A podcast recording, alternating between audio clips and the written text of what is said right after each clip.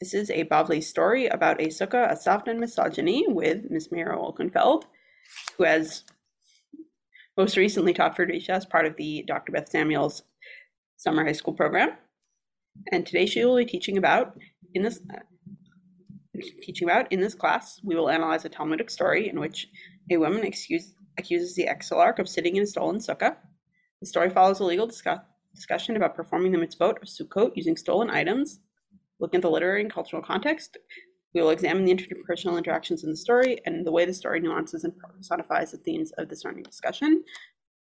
And for those of you who have not had the privilege of learning with Ms. Wolkenfeld before, she, Ms. Wolkenfeld is a doctoral candidate at the Bernard Revel Graduate School of Jewish Studies at Yeshiva University.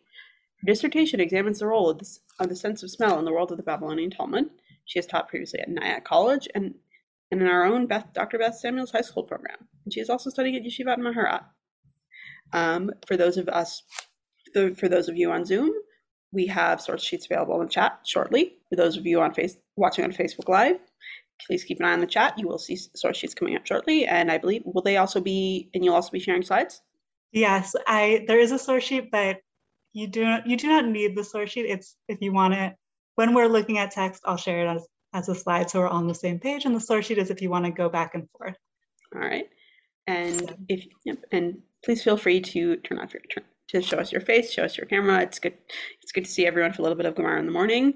Um, if you have questions, feel free to you know raise your hand, um, unmute yourself if it's periodically if it's you know if it's a good spot to ask questions. Um, if you are watching on Facebook Live, please ask your questions in the chat. I will make sure that um, they get kind of passed forward. And with that, good morning. Awesome. Thanks, Kayla. It's really nice to see everyone. I'm excited to be here. Um, when I was asked if I had something to teach about Sukkot, I thought back to my time when I was teaching over the summer. I was giving, as Kayla mentioned, I was giving a Gemara share in the high school program, and we were actually learning Masechet Sukkah. So I thought back to our learning over the summer, and there was really one story, one text that really grabs me. Um, it's a provocative story, and so I think it is really enhanced by learning it in this type of context where we can hear people's everyone's reactions. And really the story itself is about feeling heard and feeling seen. So in that vein, I, I hope that we'll, however you're joining us, that you'll be able to join the conversation. When you study a story, you can hear a story just sort of in a vacuum by itself, and a story can have meaning and you can interpret a story that way. Or you can study a story in relation to the context that it's told in. And sometimes the context informs what you see in the story. Um, and sometimes the story informs how you understand the context. And that's what I'm going to try to do today is to, what I hope we'll think about one thing is how the story relates to its context. So I'm going to start just by sort of summarizing the Gemara, what the Gemara is talking about here. That'll be the first part. I'll um, sort of do that sort of frontally, explain what is the discussion in the Gemara that is happening when we get to the story. And aside from that um, contextual introduction, I'm also going to try and give some cultural context to the story. Then we're going to read the story together, and that's a point um, where I'll definitely share my screen and we'll read it more closely.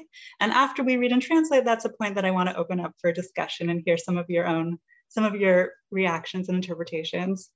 Uh, and then, and then to close, I'll share some of my own reflections and research around the story. And I hope it's a it's a good example of how the Gemara uses stories. Um, but I hope also there'll be some message that we can bring into our own celebration of this holiday because it's a story about Sukkot. Uh, so for the context, this story appears in the third chapter of Masechet Sukkah. And if you have ever chosen your own lulav and etrog, you might have looked at its color or how many leaves it has, if it has a blemish on the skin, if the leaves are separated. The rules about all of that are found in this chapter. The Mishnah there deals with what makes a kosher lulav and an etrog. Um, here I'm going to share my screen because even though, even though the Mishnah is mostly about here, what makes a kosher lulav and etrog, a lot of it is physical qualities. The Mishnah begins. The Mishnah begins, lulav hagazul v'hayavesh pasul. A stolen lulav and a dried lulav, a lulav that's completely dried out is pasul. It's completely um, invalid. It doesn't work as a lulav. And I think the starting place and the, the grouping here is intentional. as if to say, just like the dry lulav, it's never going to be kosher. Um, just as the physical imperfections make what what works as a kosher lulav or not a kosher lulav, so too its ethical origins also inform what makes it a kosher lulav. And the Mishnah is very um, straightforward here. A stolen lulav is not kosher. That's the end of the story. Simply, si simple, straightforward. The stolen lulav is not a lulav. It doesn't work. And when we turn to the Gemara, when we turn to the Babylonian Talmud, as the Talmud is wont to do, the Gemara here is going to complicate the picture. The Mishnah says the stolen lulav doesn't work. That's it in the Mishnah. And the Gemara is going to sort of play with that and say, maybe, maybe there's a way that the stolen lulav actually does work. Uh, what I would say is that this whole sugya, this whole discussion is built on a contrast. Um, the, the sugya is composed by putting in tension different sources. Um, on the one hand, you have sources that, um, uh-oh, there we go. On the one hand, you have sources that support this perspective of the Mishnah that the stolen one is always not going to work. And then there's sources that are in tension with that and challenge it in various ways. Uh, so for example, this in this Gemara, they, they have a principle uh, which is says mitzvah haba be'avera eno mitzvah. A mitzvah that comes from a sin is not a mitzvah. So we know you can't steal. This principle says not only can you not steal, but the mitzvah you're doing with the stolen lulav, that is also not a mitzvah. And this side, this voice in the Gemara is supported by verses from the prophets, like this verse from Isaiah. Kiani Hashem ohev mishpat sona gezel ba'ola. I am God who loves justice and I hate a stolen sacrifice. It's this strong, moral, indignant language, but that is in tension with other sources that are brought that challenge this in various ways. Uh, so, for example, we have here the position of Shmuel, who says, Sure, you can't use the stolen lulav on the first day of the holiday, because on the first day of the holiday, there's a special rule that you um, you need to own your own lulav. Um, just as an aside, that could be owning your own lulav for five minutes. Like, let's say I don't have a lulav, but Kayla does have a lulav. She can give me her lulav for one minute for me to shake it, and it'll be mine for that minute. But this is a special rule of the first day of the holiday that there's some ownership of the Arba Minim on that day. So says Shmuel, yes, you can't use on a stolen lulav on the first day of the holiday when you need to own your own lulav, but go ahead, it's fine. It totally works on the second day of the holiday, right? So you see there's this tension here between mitzvah baba vera, the stolen lulav, like God hates the stolen lulav versus sure, go ahead, day two. You don't need to own your own lulav. A stolen one should be fine. Um, and this is sort of the, the tension that animates the Gemara here. It talks about the stolen lulav. It talks also about hadassim that have sort of murky origins and how you can maybe use them despite the murky origins. And it, it plays with this in different ways. So when we get to our story, the Gemara is now talking about the stolen sukkah, and you'll see the same, the same tension here. Um, so we have here a, a, it's quoting a Tannaitic debate. It says, Sukkah gazula, a stolen sukkah, v'hamasachich harabim, and someone who puts up their skach in the public domain.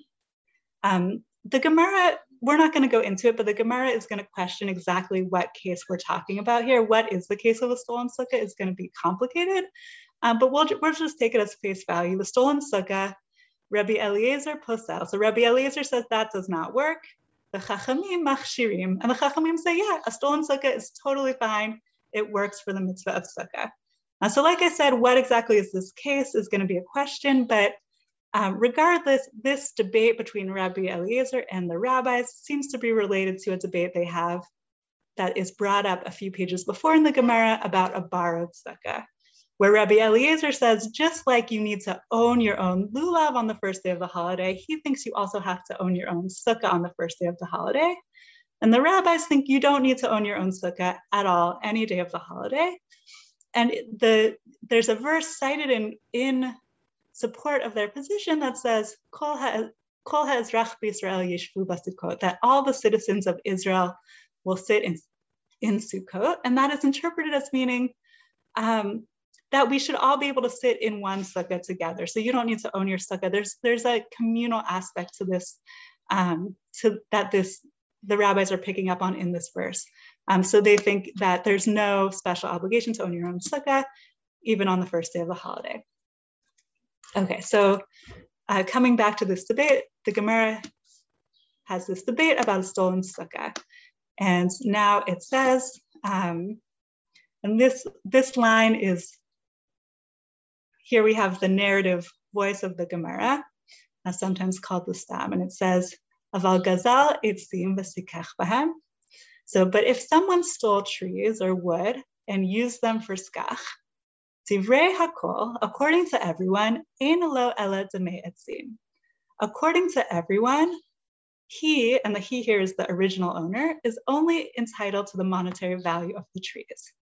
So what this line is saying is, yes, there's a debate about if a kosher, if a stolen sukkah works, but if there's, if you steal, you have your own like walls and the rest of the sukkah is yours, but you steal some branches for skach, according to this anonymous narrative voice in the Gemara, everyone would agree that that is a kosher sukkah totally fine. It works. You don't have to be, you're not obligated to give those branches back. All you're obligated to do is to compensate the person who whose they were originally monetarily.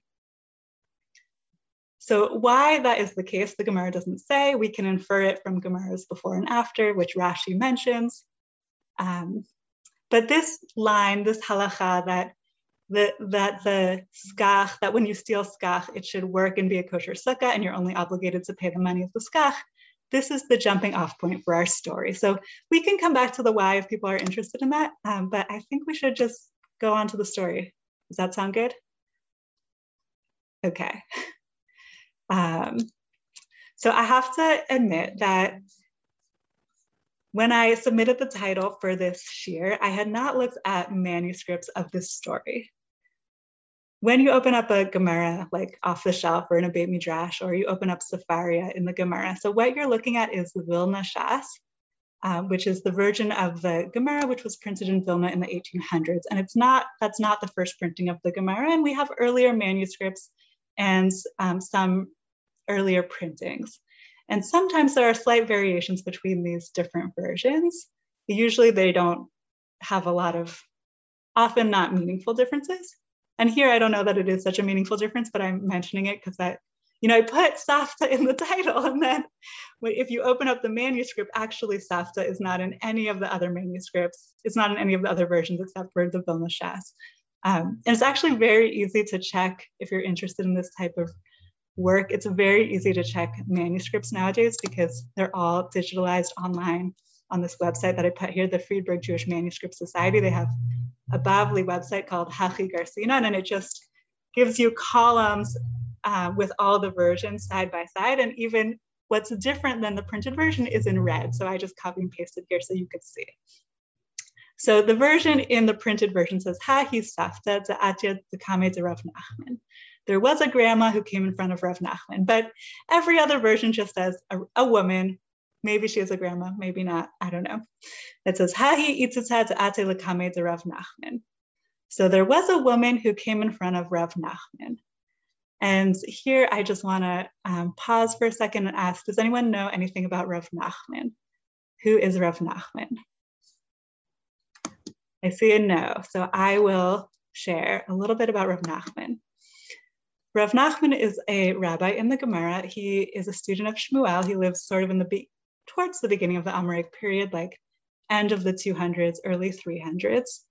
And he is closely associated, he seems to have married into the family of the exilarch. The exilarch is the official representative of the Babylonian of the Babylonian Jewish community to the government. So we're here's a little map. The Babylonian, can you? I don't think you could see my cursor, right? Okay, so I'll just, you can see.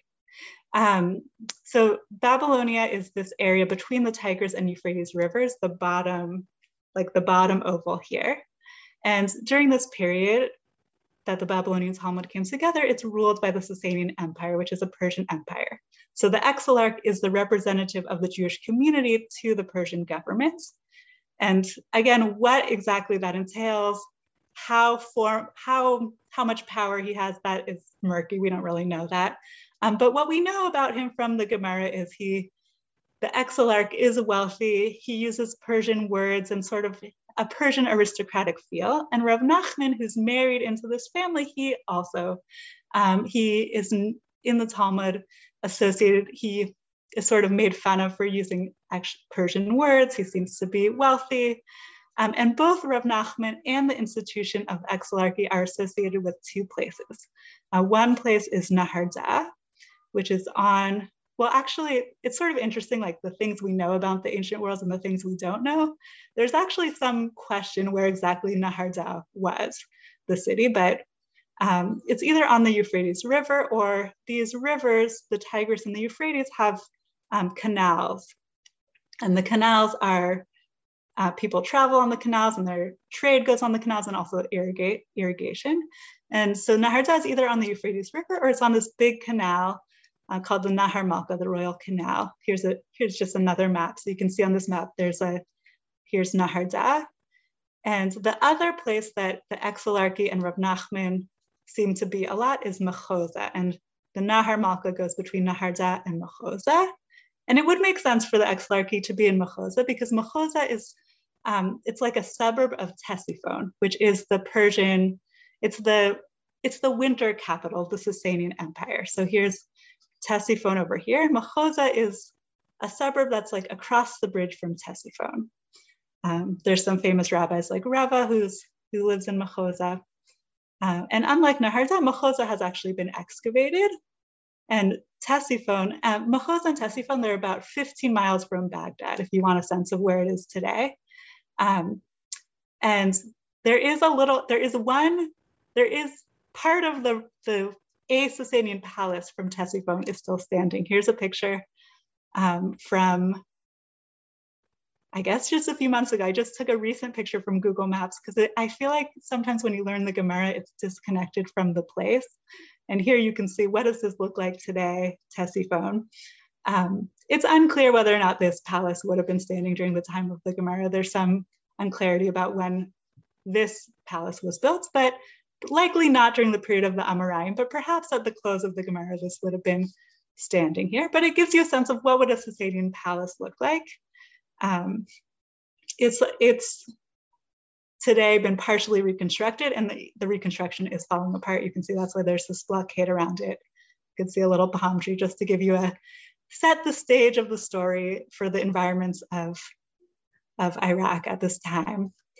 Um, so Rav Nachman and the Exilarch, they're going to be using luxury items like here's some Sasanian glass. Um, in stories in the Babylonian Talmud, here's a story about the Resh Galuta, that's the Aramaic term for the Exilarch. And here it uses some Persian words. He has a avurnka, which is some, that's a Persian word for this royal banqueting pavilion. And he has it babustane in his fragrant garden. And there's a long historical tradition of the like Persian aristocratic like palace gardens. And so here, this is a Shabbat meal that the Exilarch, someone is setting up for the Exilarch in his floral garden. And I just put it here because I think it's interesting when we have our story is going to be about Rav Nachman and the Rish Galuta Sukkah. And it's it it feels like you know this is just a regular Shabbat and they're sitting in a in a you know this uh, this garden. So when we imagine them sitting in the sukkah, it's going to have this, this the trappings of, of Persian aristocracy in a certain sense.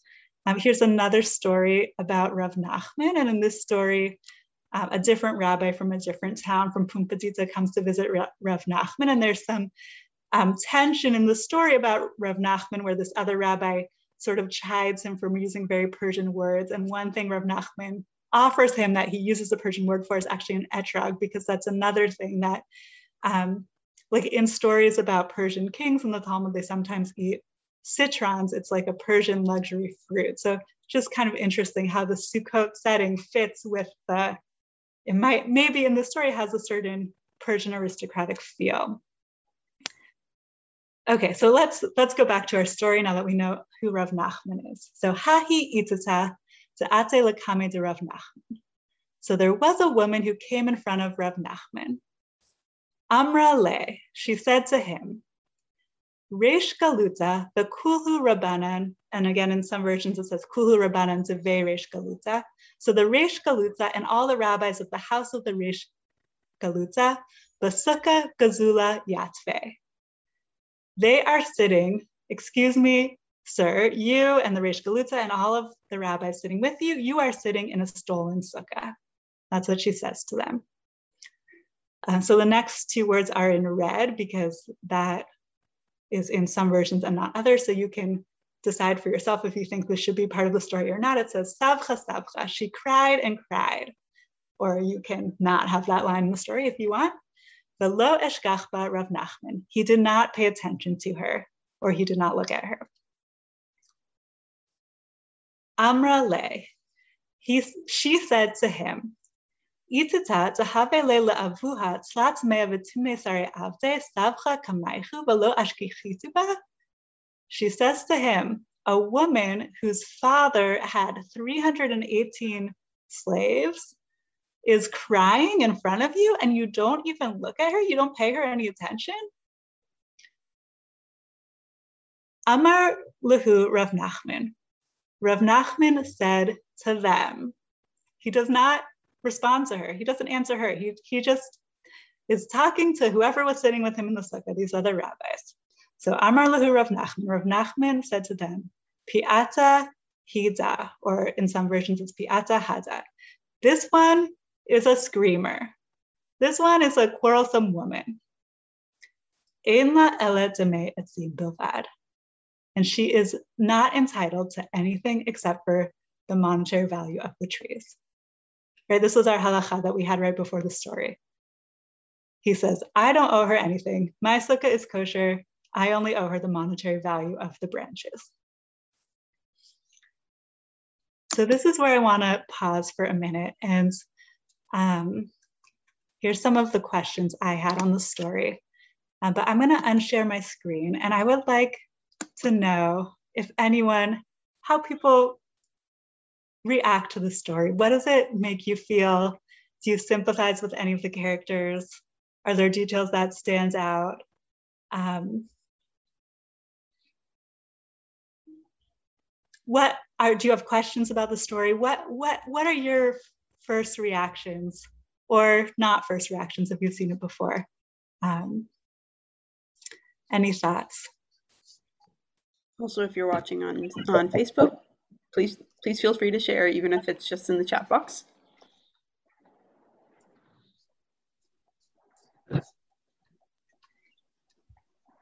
I think I see a hand from Evelyn. Yes, um, there seems to be a tension, like a class tension, that's playing here alongside the whole legal tension, the whole legal question. There's this class tension. There's obviously a woman who's been rich before and now doesn't is, doesn't have her wealth, and then we have Rab Nachman, who's sitting there, you know, in his beautiful sukkah, wealthy. And it's that tension that's playing out between the classes that seems to bother me. And he doesn't seem to be a sympathetic character because he's just ignoring her. Right, totally not responsive. I totally, yes, totally. There's definitely a class, uh, a class tension here. I why why do you say that she doesn't have her wealth anymore? You're say you say she was wealthy. She refers to herself as as she she is the daughter of a man who had 318 slaves yeah. Interesting. And it's not her own wealth, it's her father's wealth. And she's also here complaining. We don't exactly know. An interesting thing about the way the story is told is we don't know what actually happens, right? She says there's a stolen sukkah. And from his answer, we might we could infer the situation. It seems based on his answer that maybe someone took her branches um, to make the Exilarch sukkah, and she's here fighting for her branches. So maybe that would also.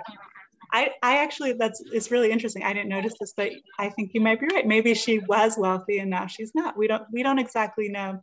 I think this is an interesting thing about the way the story is told in general. What do we know about the characters and what do we not? Like she comes and says, she has a stolen sukkah, we don't know what the situation is. Um, any other reactions or responses? I'm curious. So I I think one reason the Gemara uses stories is the story doesn't have a it's not like a law that a law has a clear yes or no. A story is nuanced and it's about people.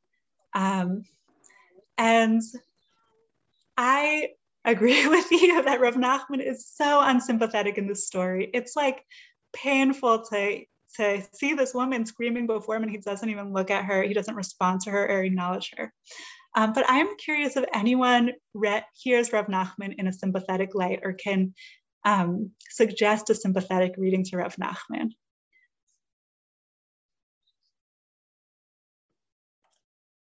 So I, yeah, mom. um, just the way she approaches, so that she's maybe I, I, um, either hysterical or she interrupts, and and so she's taken less seriously, and so it's not so much what she's asking, but maybe how she's asking it. Um, yeah, I.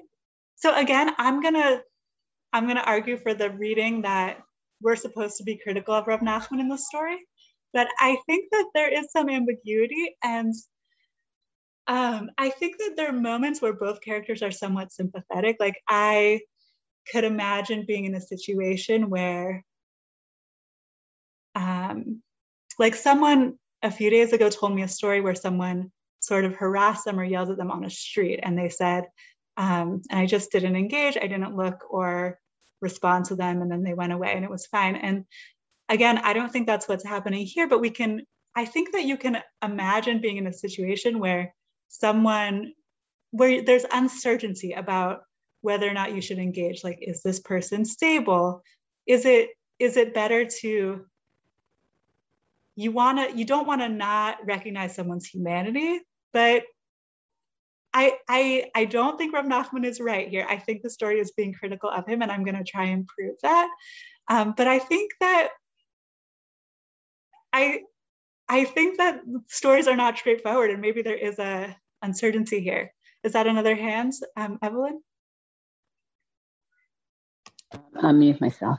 Um, and, when I think about Reb Nachman, um, he isn't given a chance to defend himself. She's just coming at him, and you don't really know. Did he? Do you? Are you supposed to believe that he intentionally is using stuff that's been stolen? I mean, if he's Reb Nachman and he has all the money in the world, why would he ever do that?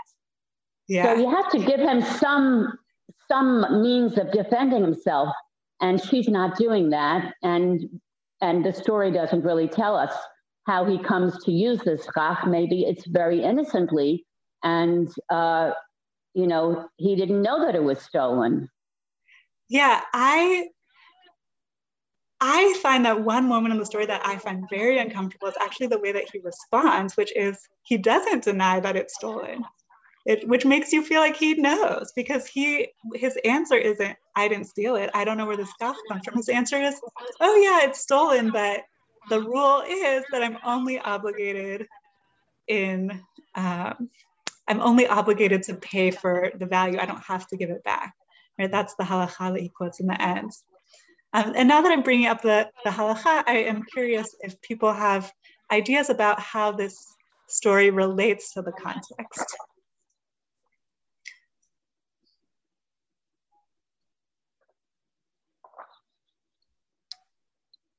So maybe we'll we'll get back to that. And there's just one more piece I wanna I wanna ask you about. Um, any thoughts on the this what she says here? I have my father had 318 slaves or servants. What, what is going on with that line?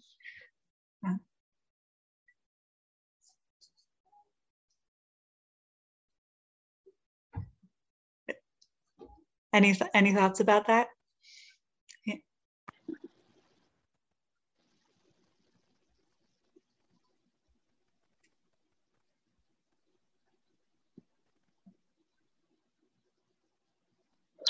Is that Evelyn? Are you?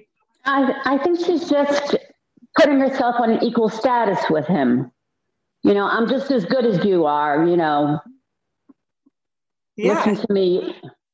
you can read it as a critique of Rav Nachman or the exilarch as you like she's saying sort of you you seem like you're only going to respond to someone who's as wealthy as you um, which is what you said in the beginning about this class there's this class conflict here um, i also wondered when i first read it i it's like unclear exactly what she's saying. Maybe we're supposed to wonder is she does she know what she's talking about? Is she sort of just rambling in sort of a, a crazy way?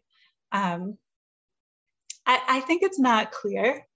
And um, there is rashi has sort of an interesting suggestion here and maybe i'm going to um, share my screen again to look at some texts um, that might help us in our interpretation. Um, Can I just jump in with one or two questions from the yes, Zoom chat? please. Um, one person in comment, I believe, I'm not, maybe this is in response to the, uh, I guess the 318 slaves, or it's like the comment is saying like he does not even look look at her, and it's possible the number of slaves is like this is a sign of her standing in the community from uh, uh, JB. Yeah, totally. I, and it does sound like that's what she's trying to do. Like you're sitting here with all these high class people. Like I like why don't you see me? Like I am also from this background. Acknowledge me.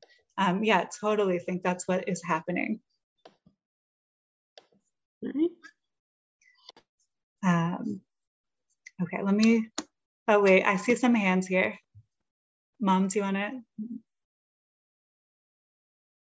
yeah, I was just going to say it's there. There might be a little bit of irony there, though, because at some level she's sort of complaining, like status or wealth shouldn't be relevant, but nonetheless, for me to enter the conversation, I'm going to prove that I have it.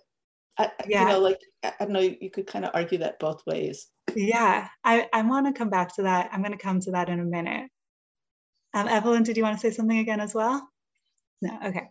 Um, yeah, so that what you said is interesting. And here, let's, let me share my screen again.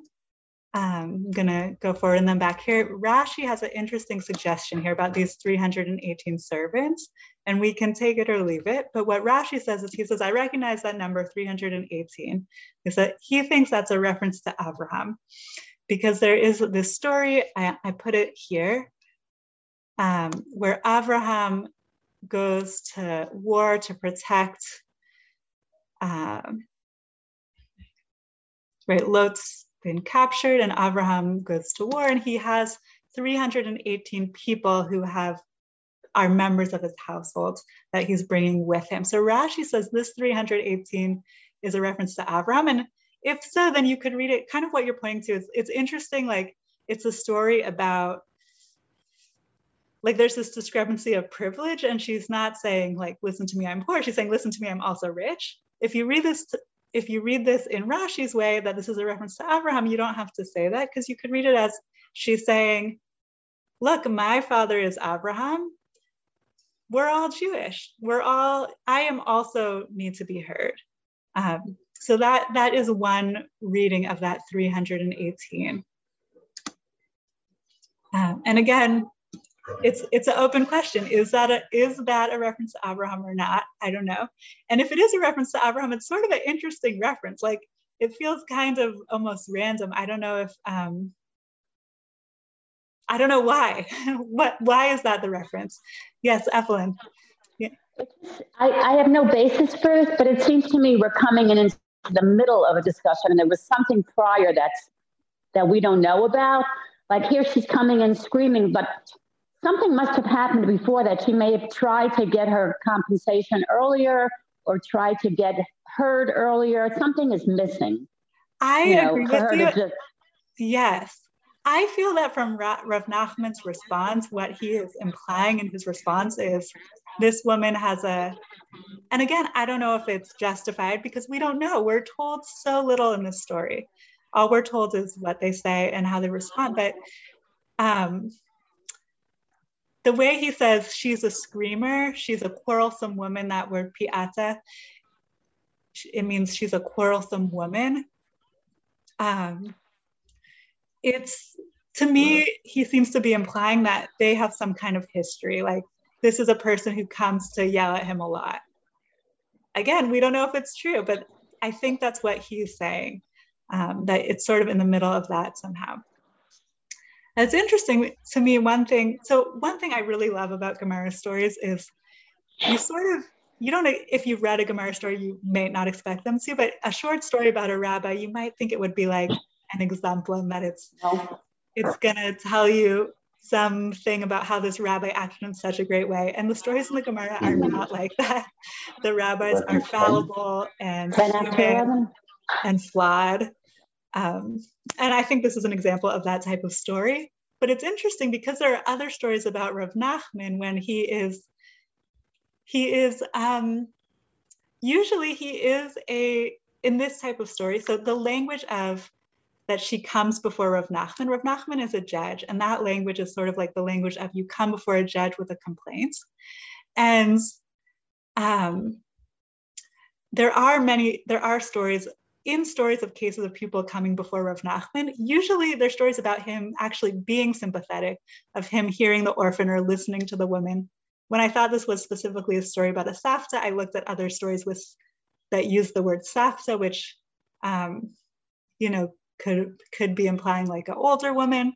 Um, and I thought maybe there's some sort of stereotype there, but they're not. Like he's actually a person who's particularly sympathetic in other stories, um, which I don't know if that makes it like in one way that could mean like we should interpret this as he's justified in responding to her. But on the other hand, I think it, you could read that as it's almost worse. Like here's a person who thinks that they're responsive, who thinks that they're sympathetic, and even they're messing up and not seeing that they're not seeing someone. I'm going to go to some of those other stories. Um, and we shouldn't assume that every story knows every other story or that these are um, working off of each other, but it's just interesting to see how, how does the Gemara value, how does it, how does it think of Rav Nachman? What other types of stories are taught about it? And, and how does it relate to like these themes of not looking at her, this, this this phrase, not paying attention to her, does come up in other stories. Um, so we're just going to look at these ones briefly. This one says, a person who, who built an apadna, if anyone knows about ancient architecture, that's um, it's a mansion, but it's a Akkadian word that I think it is in English also, apadana. Whatever, this guy built a mansion on the garbage heap that uh, this garbage heap that belongs to orphans. And Rav Nachman confiscates the person's mansion. And there is a rule, the Gemara discusses this in the context of whether or not, you know, a garbage heap is not a property that anyone is living on, or I guess they're using it for their garbage, but it seems like not in this case.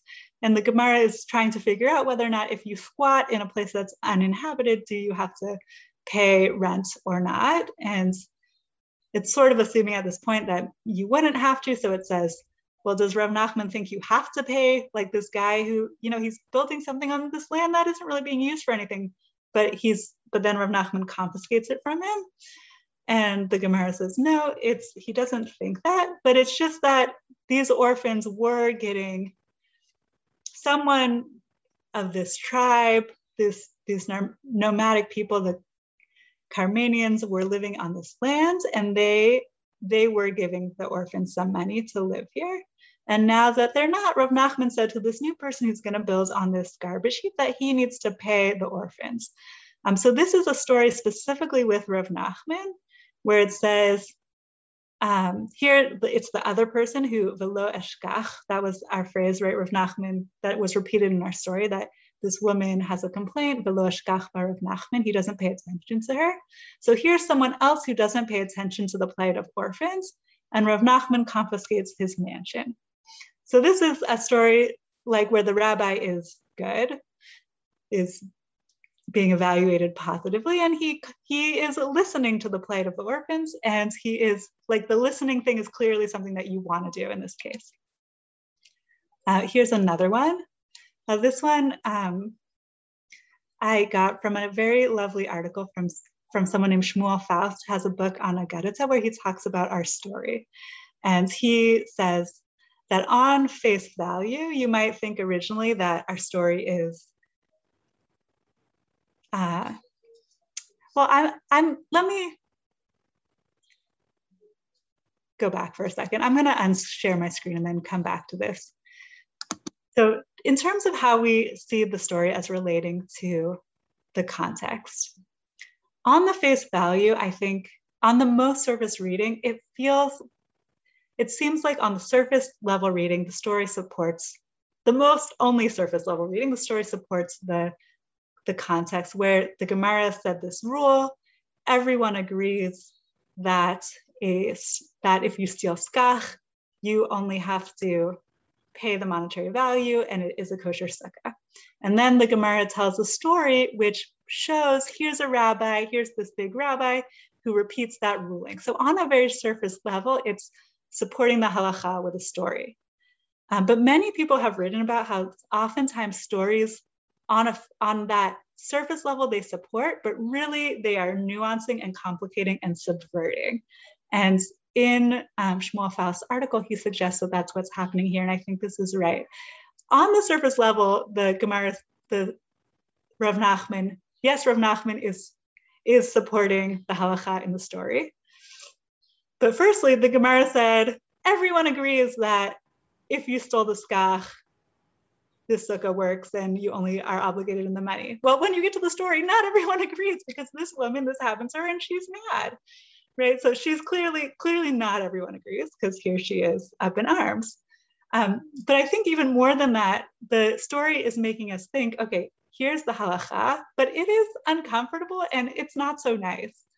Um, and what Faust says is that these, this, this relates to the larger theme of the sugya. When I spoke before about the context and um, these two things that are putting in context here sorry, in contrast here, the the stolen, this moral, indignant moral voice of the stolen lulav is always a problem, and mitzvah baba vera, a mitzvah that is dependent upon a sin is always a problem, versus the halachic positions that are suggesting, oh, maybe there's a way to use the stolen one, right? That was the major tension in the sugya. And the story personifies that tension in these two characters. You have the woman who is the voice of indignant, moral, uncompromising moral voice. And you have the rabbi who is the legal, like the legal position. And so it, it, it subverts a little bit the, the, the halacha and the Gemara in that it, it makes us think maybe that's the halacha, but look at this woman. Like that wasn't so nice. And look at Rav Nachman. He's the halachic voice, but he's so he's so uncomfortable in this story. And um, and so it personifies those characters that way. There's there's a there's a very famous Ramban that where the Ramban uses the phrase Naval Bereshut HaTorah, someone who is disgusting with the permission of the Torah. Um, right, you did something that was like halachically permissible, but it's so it's just not nice. And I, I think this the story is making us feel like that. Like maybe there's a halachic permissibility that is still inappropriate. And, and that, that's actually the question of the sugya is, is the halacha always going to be with what is totally like the most yashar yashar, or is it, or is it more, you know, is there going to be a way to use this lulav that came from this or this sukkah that has some something unsavory in its past? Um, and the story, the story personifies those, those two different positions. Um, okay, so now with that, going back to the story of Rav Nachman, this other story of Rav Nachman, because this is one story that Shmuel Faust points to to say, we are supposed to read Rav Nachman here in a negative light. Um, this is a story not actually about Rav Nachman, but here it's a story about um, I'm going to just go from right before the blue. I just highlighted, you can see how the story is related to our story. It uses very similar phrases, and I'm not sure exactly how they're related, but there's certainly um, some connection here. So here's a story um, where Rav Yehuda have a Yativ Kame to Shmuel. So Rav Yehuda is sitting in front of Shmuel. Um, Shmuel is a Amora from the first generation, so he's actually a teacher of Rav Nachman. So Rav Yehuda just happens to be sitting there, and again, this language of Yativ Kameh, like there's a lot of resonances with our story. Ate hahi kastavcha kameh. Came that woman who was crying before him. This time we don't know what her complaint is. We don't know if it's the same woman. Uh, I mean, this presume this is set in an earlier time, but here's a woman coming and complaining in front of Shmuel, and um, it's using, it's just interesting how it uses exactly the same language of our story. Um, I meant to say earlier, we, we talked about the class, the class tension in our story, but of course there's also a gender, a gender tension, right? Here's this woman, she's standing and she comes to this sukkah where it's full of rabbis who are sitting. And there's this, there is a gendered piece here. And the way that he refers to her as um, as savcha. So there are other stories, as I mentioned, there are stories of women coming and complaining, coming and bringing their complaints before the court, before Rav Nachman, and often there's stories about him listening to women and being sympathetic, which obviously that this is not. Um, but that word savcha is commonly used for a woman complaining. And actually, let's go back and look at it in the story. Um, right? So she's, so there's this thing in some versions and not others that says she she complained and compl- she cried and cried, savcha savcha. Um, but that's not one thing Faust points out is that's not actually the original word the Gemara used to, to characterize the way she talks. The, the Gemara says she said before she said to him, Amra le, she says to him, You're sitting in a stolen sukkah, and what Faust suggests is Savcha. Savcha is how he sees her. He sees her as crying and crying.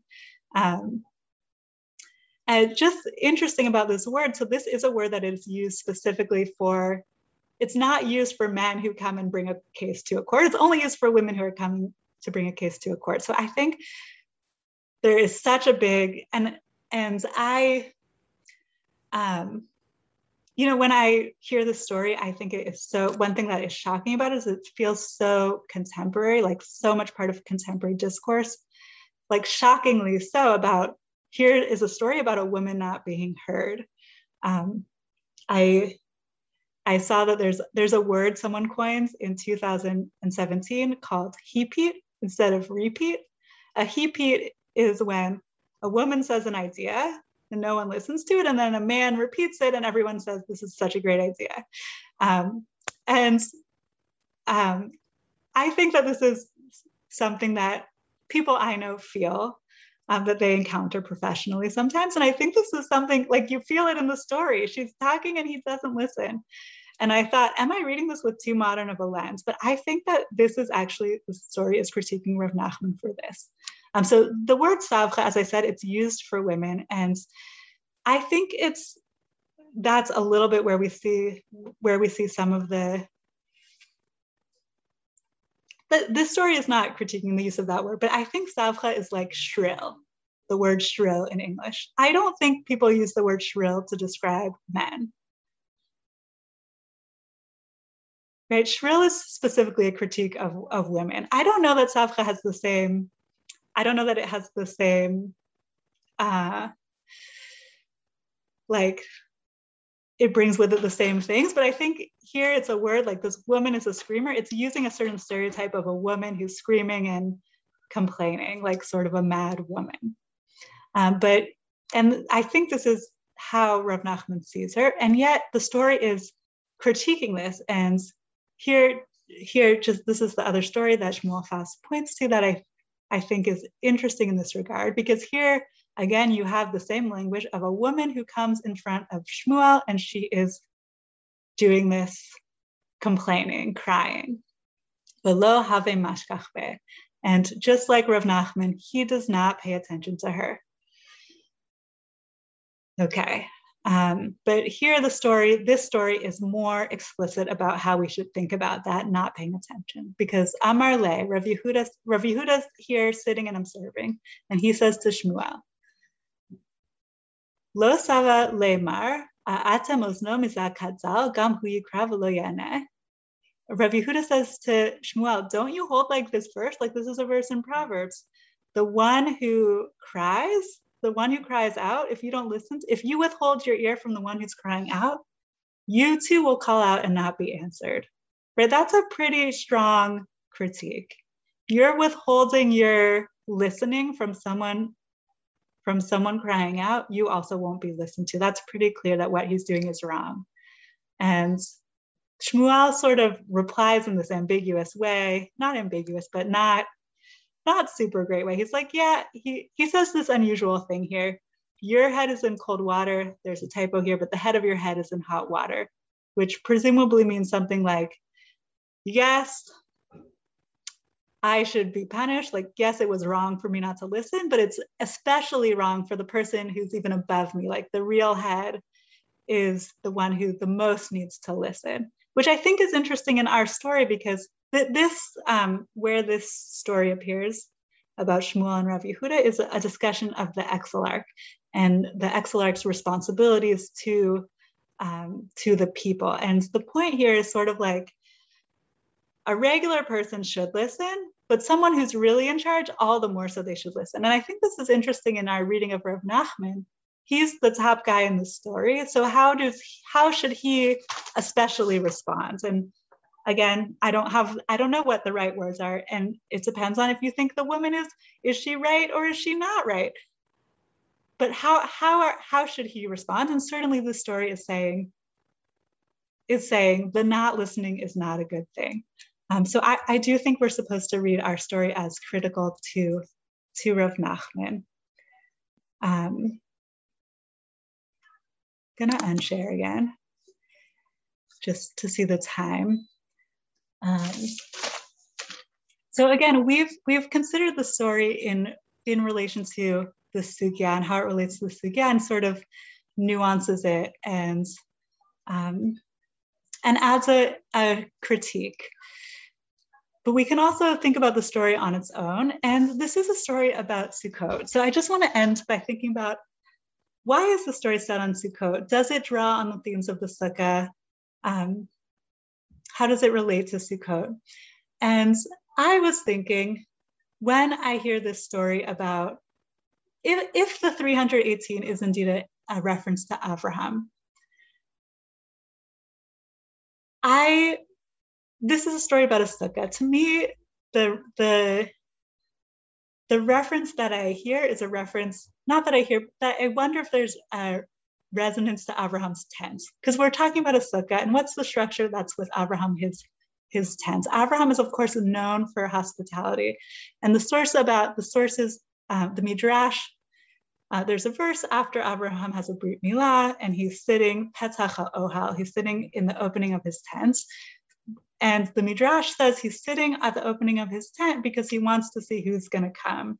He's, he's purposely making it open to see who's passing. And that's where he runs out to see, he sees these three people walking who are the three angels, but he doesn't know who they are. And he runs out to greet them. And it's so in contrast to Rav Nachman, because our story is Rav Nachman sitting in a sukkah with his friends, with the other rich rabbis. And a woman comes and he doesn't listen to her and pay attention to her and that is so in in contrast with the vision of Abraham sitting at his tent, who's running out to people who he has no idea who they are. Like he just sees these people outside, he has no idea. Um, and if it is indeed a, a, reference to Abraham, it could be incisive in that way. Um, I think that it's it's a it's maybe one way of looking at a sukkah and what should a sukkah be like.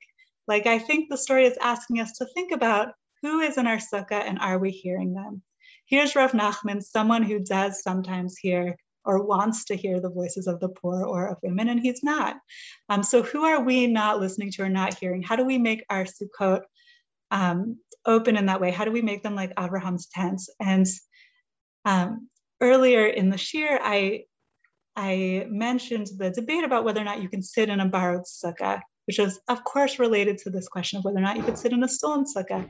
Um, right? And the Gemara says there that the rabbis think you can sit in a borrowed sukkah because, um, because of this verse that says, uh, Kol ha'ezrach tishvu yishvu b'sukkot, that everyone, the whole, all the citizens are going to sit in Sukkot. There's this idea that we should all be able to sit um, in each other's sukkahs. And I think the story is asking us is, um, it's challenging us to how do we make our sukkah a place that's open in that way that is a place where everyone can can sit with us in the sukkah. Um, I I did put on the source sheet and and on the slides, I'll just show you quickly some of these sources about Abraham because I was wondering, is there anything else that connects Abraham's tent to the sukkah? Um, uh, here's a Gemara about Abraham, and in this story of Abraham and the three guests, he, he runs out to meet them. He prepares them all this food, and the Gemara here says all the things that Abraham did, God does something corresponding to us. So Abraham gives them, he gives these people milk and butter. So Hashem gives us the man or he stands with them under the tree, he stands with them, and therefore God gives us the Ananei HaKavod, the clouds of glory, which, um, which are also representative of the sukkah. So I was thinking about the sukkah as this representation of um, hospitality. Like, how do we make our sukkahs like those, like those clouds of glory, those protective things? And may, maybe that is the reference to Abraham with the 318. Maybe that's a time that he is going out um, to protect someone of his household. But uh, I, I just think it's an interesting, again, we don't we don't have to take the 318 as a reference to Abraham, but I was wondering if we do, um, maybe there's a critique there and a suggestion that we should make our Sukkot open in that way.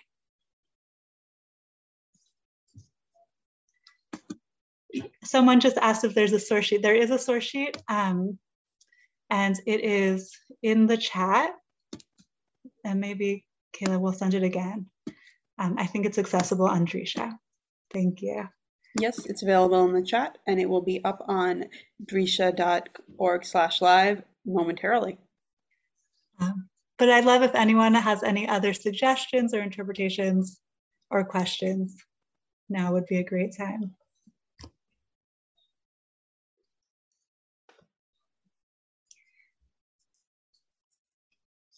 I did want to say also how I think this is this is um, the way that a story can be subverting the halacha. This is something that has been uh, suggested in various ways, and um,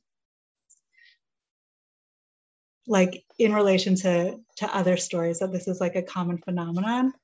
Um, and one way someone I saw Ruth Calderon, who has like a lovely book on stories.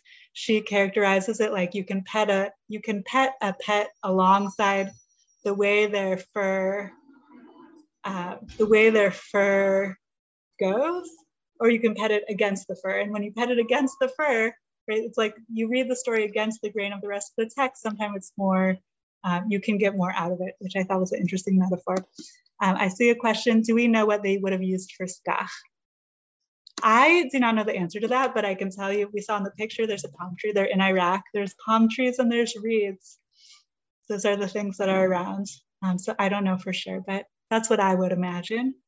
Yes, um, this is right. So I'm gonna, one thing that we mentioned um, in the, um, I'm just gonna answer this question someone put in the chat, do you think the original Takanat Merish is a subversion also? So I didn't explain when we saw it in the Gemara, why is it that the Gemara thinks that, I'm just giving some background to this question, why is it that the Gemara thinks that you, you're not obligated to repay, to give her back the branches the, and those become yours and it's a kosher sukkah and you're only obligated to pay the money. So the Gemara doesn't say why, but there's really two possibilities mentioned in Rashi. One of them is that um, there's a rule, like let's say so you you stole a chunk of clay and you made your chunk of clay into a bowl. So let's say I, I stole some clay from Kayla and made my clay into a bowl. I don't have to give Kayla back the bowl. That's not what I stole. I I because that has had a shinui ma'aseh and shinui shem, I've changed the object so much that it's a new object. I didn't steal a bowl from Kayla. I stole her. I stole clay from Kayla. So I, I become the owner of the bowl that I made, and I'm only obligated to give her back the money. So that's one possibility of why you don't have to give back the skach. Maybe you have you stole some tree branches, but you are the one who made it into skach, and now it's a new thing. The other possibility is that this is part of Takanat Merish, which is also called Takanat Hashavim.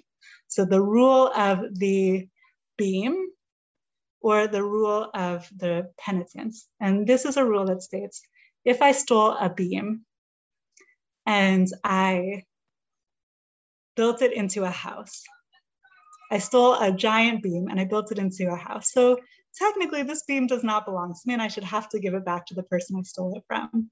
But the halacha is that I don't have to. That beam becomes mine and I only pay back the money because we don't want, this is why it's called takanat hashavim, we don't want to make such a strong um, impediment to my repentance. Like if I have to undo my entire house, I'm not going to want to do that. That's going to be a huge barrier to me doing tshuva. So we say, okay, fine, you can leave your house up and you'll just pay back the money of the beam. That's takanat merish. And um, so that's also could be what's happening here in the story or in this halacha that we don't want to say you have to, you have, yes, you you should be you should have to return it. You would have had to return it except that we don't want to have to say that we don't want to create this barrier to your doing shuva you you built this into your sukkah. It's your skach now we're just going to let you have it and you'll pay back the money. So um i i think that the story is can be read i don't know if this is exactly what you're asking but I think the story is is the way that it's it is it sort of can be read as subverting or sort of against, against the grain of the halachic portions of this Gemara. I think you can read it also as doing the same thing to Takanat Mirish because it's saying it's showing us the other side of here's this woman who like really that is her trees um, so is it fair? Who is it? It's it's a rule that's trying to um, it's it's trying to help the person who stole achieve tshuva and to not make too harsh a punishment, which is obviously very valuable. But the story, I do think, challenges that a little bit, or, or at least challenges us and makes us want to see the other side, and that. Like situations are complicated, and that that's taking something away from the woman because here's this woman who, like, those were her trees that she really wants. Um, and just to just to go back to the way to restate the way that um, this I think sort of is in tension with the halachic portions in a way. Um, I, I like the way Faust said it, which is that there is a halacha, and this is like the halacha, but there is also an agadah, right? A story. Agadah is a word for a story in the Gemara, and the halacha is that you don't have to pay her you don't have to return the skach and you just give her the money. But the halacha is, sorry, but the agadah is, you know, this extra halachic. The situation is more complicated and maybe that's actually not so nice.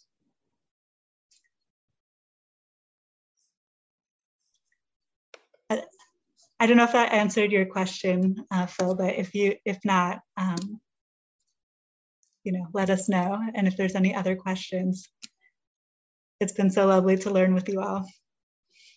Um, it's been lovely to hear you teach as well. Um, I don't see any other. Um, a nice comment on the uh, use of uh, what was it? His. Uh, nice, comment on the use of his spleen, but I believe that wraps up. There's no other lingering questions on Facebook Live. Keep eat. But it's been a joy to hear you teach. And thank you to Meira Wolkenfeld for a great class. And to everyone who is joining us today on Zoom, on Racial Live, and on Facebook, thank you for coming to learn. We are going to continue our Sukkot programming today very soon at 12 p.m. with Bishul Mechitza, a Sukkot invention, a alumni Beit Midrash of the Dr. Beth Samuels High School Summer Program with Leah Sarna. Um, please note this will not be, this class will not be live streamed. This will only be on Zoom, so you have to register. And also exciting, we will resume our Fall Zman starting next Sunday, October 3rd, with Rabbi with Rabbi Silber and the Struggles of Jacob, a continuation of his Sunday morning Tanakh classes. Thank and, you all. Thanks for joining. And you, and as always, you can find more information about this class and all of our fall pro- upcoming fall programming on our website at drisha.org.classes. And thank you to Meira for this opportunity to learn with you. And for everyone who attended, we hope to see you again soon.